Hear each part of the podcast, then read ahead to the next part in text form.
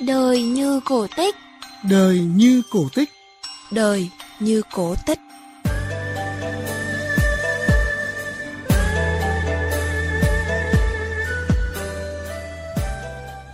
Thưa quý vị và các bạn, là cuốn sách nhưng trẻ khiếm thị có thể được sờ thế nào là đôi tất, cái mũ, đàn guitar hay thậm chí là cả mùi hương, âm thanh. Sách xúc giác là công trình nghiên cứu và phát triển của nhóm tác giả Trịnh Thu Thanh và những nghiên cứu viên, tình nguyện viên của Trung tâm Nghiên cứu Giáo dục Đặc biệt Quốc gia. Chuyến đi chơi nào với bố cũng vui ơi là vui, vì tớ được ngồi lắc lư trên vai bố. Trên vai bố tớ có thể chạm vào đám mây khổng lồ bay lơ lửng qua đầu. Trên vai bố, tớ cao hơn cả chú hươu cao cổ lớn nhất trong vườn thú.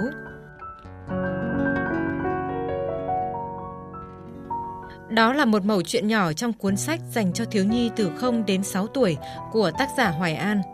Khi chuyển thể sang sách xúc giác, ngoài in chữ thường và chữ nổi, sách xúc giác còn giúp các em hiểu thế nào là ngồi trên vai bố. Thạc sĩ Trịnh Thu Thanh giới thiệu.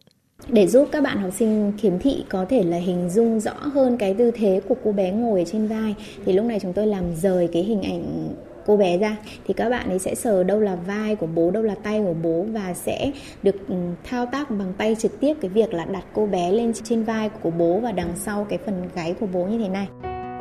Hay như mẩu chuyện tớ thích được bố đưa đi học. Nhóm làm sách xúc giác đã gắn dây cài trên ghế tựa dành cho trẻ em. Để các em hình dung cách tháo lắp dây cài như thế nào khi ngồi trên xe để đảm bảo an toàn. Thạc sĩ Trịnh Thu Thanh tốt nghiệp khoa giáo dục đặc biệt của Trường Đại học Sư phạm Hà Nội. Sau đó, chị làm nghiên cứu viên tại Viện Nghiên cứu Giáo dục đặc biệt và học nâng cao ở Mỹ. Có lẽ vì vậy, chị dành một tình yêu đặc biệt cho trẻ khiếm thị. Gắn bó với những đứa trẻ đặc biệt, chị hiểu những khoảng trống trong giáo dục mà các em gặp phải. Chị muốn bù đắp phần nào bằng chính thư viện sách xúc giác khi mà bắt đầu các bạn đi học tiểu học thì người ta sẽ chỉ làm hình nổi của cái chiếc tất này hoặc là hình à. nổi của hình vuông hình tròn các hình học ấy ở trên cái trang sách. Và lúc này thì các bạn khiếm thị sẽ chỉ sờ cái đường viền thôi. Và nếu như mà nó không có cái quá trình là sờ đồ vật thật ừ, biểu thị cho cái tất đấy ở trên trang sách mà đã phải sờ một cái hình nổi trên cái chất liệu là in nhiệt tiểu học thì nó là cả một cái khoảng rộng rất là lớn để cho các bạn ấy có thể hình thành được biểu tượng từ cái chiếc tất thật đến cái hình nổi của cái chiếc tất ở trên trang sách Sách xúc giác có 4 trình độ A, B, C, D, lần lượt từ dễ đến khó. Là một cuốn sách xúc giác rất khó vì ngoài câu chuyện còn thiết kế các hình ảnh may lên trang sách. Trẻ khiếm thị sẽ được đọc sách bằng cách sờ. Kỹ năng sờ của trẻ càng phát triển thì khả năng hình dung để hiểu câu chuyện, hiểu những thông điệp từ cuộc sống qua trang sách càng lớn mình cũng phải đi tìm mua nguyên vật liệu sao cho nó phù hợp ví dụ như là con cá ở trong các câu chuyện lúc này bọn chị phải chọn cái chất liệu vải như thế nào đó để nó minh họa được những cái vảy cá những cái giai đoạn đầu tiên thì khi mà đi tìm các nguyên vật liệu cũng mất khá là nhiều thời gian ừ. chúng tôi cũng phải dành rất là nhiều thời gian ở chợ hôm rồi chợ ninh hiệp này đi cả ngày trời để tìm ừ. cái những cái chất liệu mà mình nghĩ rằng nó sẽ phù hợp với cái hình mà mình định minh họa Cuốn sách xúc giác đầu tiên có tên Trái tim của mẹ được làm tỉ mẩn. Đó là viên gạch đầu tiên để xây dựng thư viện sách xúc giác. Kể từ đó, cuối mỗi cuốn sách đều có theo hình trái tim. Ở bìa sau của quyển sách của chúng tôi có đều có một cái biểu tượng đó chính là cái hình trái tim. À. Bởi vì là sách xúc giác thì uh, chúng tôi muốn hướng đến cái việc là uh, bố mẹ rồi anh chị em có thể là đọc sách sẻ chia những cái câu chuyện xúc giác với các bạn ấy. Nên chúng tôi chọn biểu tượng là trái tim và cái cuốn sách đầu tiên chúng tôi cũng làm là trái tim của mẹ.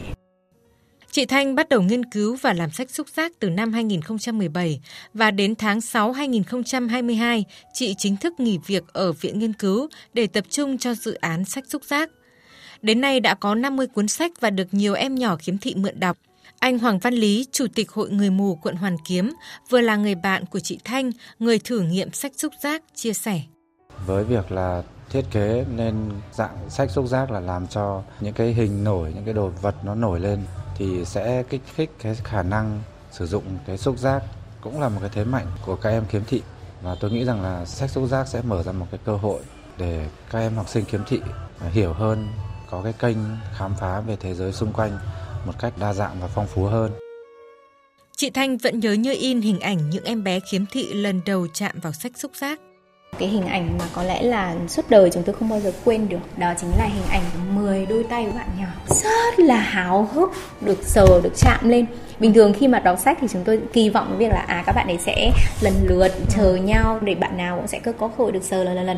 Thế nhưng mà lúc đấy bởi vì nó quá là thích thú, tức là lần đầu tiên các bạn được chạm vào những cái bức tranh xúc giác như vậy, thế nên là tất cả các bạn đều muốn chạm ngay tức khắc và lúc đấy thì có 10 cái bàn tay như thế này sờ vào, háo hức, khám phá xem là, ôi, cái gì ở trên cái trang sách này sau sờ nó lại thích thế nó có cảm giác thế nghe nó có tiếng lạo xạo như thế Sách xúc giác được may bằng vải, bọc tấm cao su non, mềm và nhẹ.